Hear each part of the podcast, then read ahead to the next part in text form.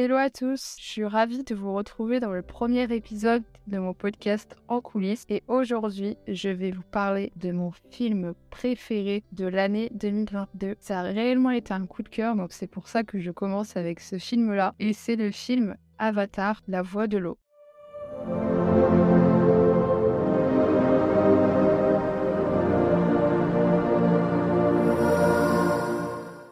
Pour vous parler brièvement du film et de sa présentation, Avatar 2 est sorti en décembre 2022, soit 13 ans après le premier film Avatar. Ça fait long, 13 ans, mais vous comprendrez dans cet épisode pourquoi ça a mis autant de temps. Pour le synopsis, j'ai essayé de ne pas trop révéler d'informations sur le film pour spoiler personne, parce que euh, le but c'est réellement que vous allez le voir au cinéma et pas que je vous balance des informations sur le film et que vous n'ayez plus envie d'aller le voir. Donc l'histoire se déroule 10 ans après les événements du premier film. Personnellement, le premier film, j'avais très peu de souvenirs car je crois que je l'ai vu il y a très longtemps. J'étais petite, donc j'ai des brefs souvenirs de l'histoire, mais euh, ça ne m'a pas trop empêché de comprendre l'histoire du 2. Donc on retrouve Jake Sully et sa femme Nea Thierry qui ont fondé leur famille sur Pandora. Ils ont deux fils et deux filles, dont une qui est adoptée. C'est la fille de la docteure Grace Augustine. C'est l'actrice Sigourney Weaver qui interprétait ce personnage. Et il y a un garçon humain. Je ne sais pas si vous avez vu la bande-annonce, mais il y avait un petit garçon humain avec un masque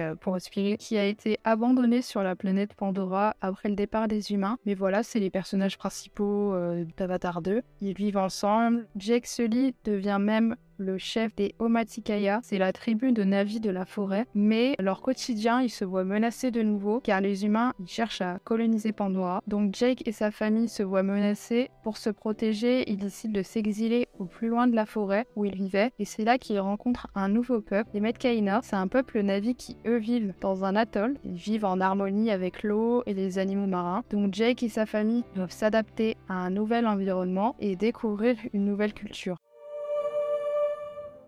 Donc ça, c'était pour la partie présentation du film. Mais moi, dans cet épisode, j'ai envie de vous donner ce que j'ai adoré dans ce film. Donc c'est pour ça que je vous ai fait une petite euh, liste en 5 points de ce que j'ai aimé. Mais en tout cas pour moi ça a été euh, un pur plaisir de voir ce film en termes visuels, en termes d'histoire et pour la totalité du travail qui a été réalisé. Donc je vais commencer avec le premier point que j'ai mis dans ma liste. Pour moi c'est le nouveau peuple qui rencontre, les Medcaïna. Je trouve que c'est super intéressant de découvrir un nouveau peuple parce que dans le 1, on était plus que sur un peuple, les Komatikaya, et c'est surtout qu'on se rend compte qu'il n'y a pas qu'un seul peuple sur la planète Pandora, mais un nouveau, et ils ont des us et coutumes similaires aux navis de la forêt. Quand je parle des similitudes communes aux navis de la forêt, je pense surtout à leur coutume de créer des liens, que ce soit avec les animaux qui les entourent. Là, ce nouveau peuple a des liens avec l'eau et les animaux aquatiques, et il y a cette nouveauté, ils respirent sous l'eau et ils communiquent sous l'eau avec euh, la langue des signes. Donc c'est vrai que découvrir ce nouveau peuple, c'est super intéressant et c'est un des points que j'ai vraiment aimé.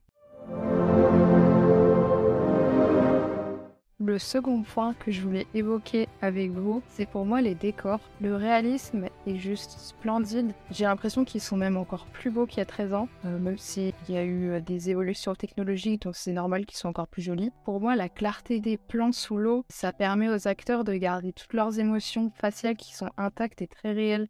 Je trouve que c'est incroyable le travail qu'il y a eu derrière pour avoir ce réalisme. Aussi, je trouve que les couleurs sont très vives, avec un bleu turquoise pour la mer qui est digne des plus belles plages du monde. J'ai une mention spéciale. Désolée, c'est un petit spoil, mais voilà, fallait que j'en parle. Ça apporte pas grand chose au film, mais c'est ce coucher de soleil qui est juste dingue un moment dans le film où il y a des couleurs, on dirait un coucher de soleil réel avec des mélanges de jaune, de rouge, de rose et de violet qui sont juste incroyables. Et je crois que c'est une des scènes du film que j'ai juste adoré parce que c'était tellement beau. Voilà, les décors, c'était quelque chose que euh, j'ai fait waouh tout le long du film. Le troisième point que je voudrais mettre en avant, c'est réellement le travail de réalisation qui a été fait par James Cameron pour réaliser ce nouveau volet de Avatar. J'ai vu et lu plusieurs interviews sur la réalisation de ce nouveau volet qui lui a demandé un travail encore plus énorme en termes de production. Déjà, je me suis interrogée sur pourquoi il y avait eu plus de 10 ans d'attente entre les deux films. Donc j'ai mené ma petite enquête j'ai appris que pour le premier film, ça avait été la même chose. Je n'étais pas au courant, mais James Cameron, il venait de terminer la promotion et la sortie de Titanic. Il a déjà eu ses premières idées pour réaliser le premier film, mais pour mettre en œuvre ses idées, il a dû créer des technologies avancées ou à rendre le film le plus réaliste possible. Donc c'est pour ça que je crois qu'il a tourné le premier Avatar pas avant 2005 pour le sortir finalement en 2009. Il a pris son temps pouvoir réaliser les technologies les plus adaptées au tournage sous l'eau. J'ai vu une de ses interviews sur Quotidien où il disait que ça lui avait pris 5 ans pour créer une technologie qui puisse rendre l'eau la plus réaliste possible avant de pouvoir commencer le tournage. Il a créé ses propres caméras et aussi des technologies différentes sous l'eau avec une caméra ultraviolet et en l'air une caméra infrarouge pour pouvoir ensuite retravailler ces images à l'ordinateur et créer une sorte d'espace relié entre les moments où les personnages sortent et entrent dans l'eau. Donc c'est pour ça qu'on peut comprendre pourquoi le film a mis si longtemps à sortir. C'est pour tout ce travail que James Cameron a fait avec ses équipes pour rendre le film le plus réaliste possible en ayant les technologies qui sont adaptées à chaque scène et à chaque environnement. Le travail de réalisation James Cameron sur ses processus de production et de réalisation sont juste fascinants et immenses quand on voit le résultat final de ce film. Les images sont super belles avec un réalisme qui est très abouti. On se dit que ça valait le coup d'attendre. L'avant-dernier point que je voudrais vous parler, c'est la musique. Je trouvais que les chansons qui accompagnaient chaque scène étaient très bien choisies. Ça amplifie les émotions des personnages et en fonction des événements, ça nous crée en nous une certaine collection, une empathie avec ce que vit le personnage. Et je mets une mention spéciale à la chanson de The Weeknd, Nothing is Lost, qui est incroyable. Franchement, c'est la meilleure chanson pour euh, clôturer le film. Parlant d'émotions, le dernier point que je voulais souligner, c'est vraiment les émotions que m'a procuré ce film en le voyant. Déjà, je pense qu'après plus de 10 ans d'attente, j'ai eu une certaine excitation avant de le voir. Déjà, quand j'ai vu les bandes annonces qui présentait le film, je me suis dit mais waouh, à quoi on va s'attendre pour ce nouveau film? Et j'avais hâte de voir ce qui allait se passer dans ce nouveau lieu, enfin de voir ces personnages aller dans l'eau. Je me disais mais on va où là? C'est trop, ça va être trop beau quoi. Et je crois que j'ai eu cet émerveillement tout le long du film. Ça m'a procuré de la joie avec autant des larmes de joie que de tristesse à certains moments. Je ne verrai pas à quel moment pas vous faire des spoils. Mais voilà, cet émerveillement de joie, c'est un amas d'émotions. C'est un des films qui m'a procuré le plus d'émotions en l'espace de 3 heures. J'avais plus les mots. Je voulais terminer par parler des petits points que j'ai pas trop aimés. Il y en a très peu, il y a que deux points. Faut bien euh, avoir quelques petites critiques malgré tout, et ça concerne le scénario. Donc je vais essayer de pas révéler des scènes du film, il est très vague. Donc je m'excuse par avance si vous prenez ça pour du spoil, mais il fallait que j'en parle. Donc le premier point que je voulais évoquer, c'est le besoin de vengeance du méchant. Vous verrez si vous l'avez pas vu, le méchant en question a envie de se venger du héros du film et je trouve que ça prend beaucoup trop le dessus sur la bataille des navires contre les humains et je pense qu'on aurait pu assister à un soulèvement uni des peuples de Pandora contre les humains mais je pense que c'est peut-être l'idée des prochains films d'avoir un soulèvement euh, ensemble de tous les peuples. Donc on verra bien ce que nous concoctent les prochains scénarios des films Avatar. Ensuite, ce que j'ai trouvé dommage, c'est que le nouveau peuple rencontre Jake et sa famille, les Metakaina, soient mis en second rôle euh, lors d'une bataille, alors que je pense qu'ils auraient pu être très utiles pour aider Jake et sa famille lors de cette bataille, mais je pense que c'était peut-être fait exprès pour montrer l'unicité de cette famille et cette force qu'ils ont ensemble de s'entraider. Donc c'est peut-être une volonté de leur part de l'avoir fait de cette manière-là, mais je trouvais ça juste un tout petit peu dommage que durant cette scène-là,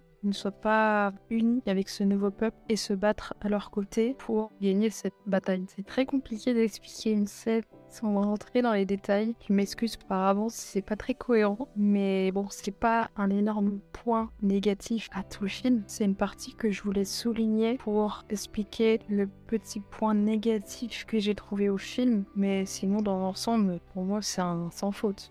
Pour conclure cet épisode, ce film est pour moi un chef-d'œuvre. Je pèse pas mes mots, c'est vraiment pour moi un chef-d'œuvre. Et j'avais vraiment envie de vous parler de ce film parce que pour moi c'était un réel coup de cœur sur mon année 2022. Et je voulais faire cet épisode pour ceux qui hésitent encore à y aller. N'hésitez plus, allez-y rapidement et vous me direz ce que vous en avez pensé ensuite. Et je tiens à souligner que si vous hésitez à aller le voir pour sa durée, c'est vrai que ça dure 3 heures donc on peut se dire oulala, il y aura peut-être des moments de blanc, qu'est-ce que ça va être? Et eh bien franchement, j'avais une petite appréhension, mais pendant toute la durée du film, j'ai pas eu ce moment de me dire ça finit quand? Et été prise par les actions, par les événements, et on se rend pas du tout compte que le film dure 3 heures. Ça c'est personnel, mais si vous aussi vous l'avez vu et vous, avez trouvé que la durée ça a pas été un frein pour vous, on est ensemble. En tout cas, pour ceux qui l'ont vu, j'adorerais avoir votre ressenti. Et si vous aussi vous avez aimé ce second volet d'Avatar, et quels étaient vos points que vous avez adorés et ceux que vous n'avez pas aimés?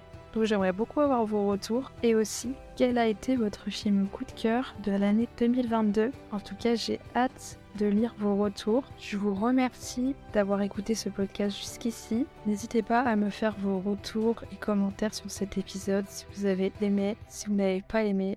Je serais ravie de lire vos retours pour euh, toujours plus s'améliorer. Je fais plein de bisous et je vous dis à plus pour un nouvel épisode.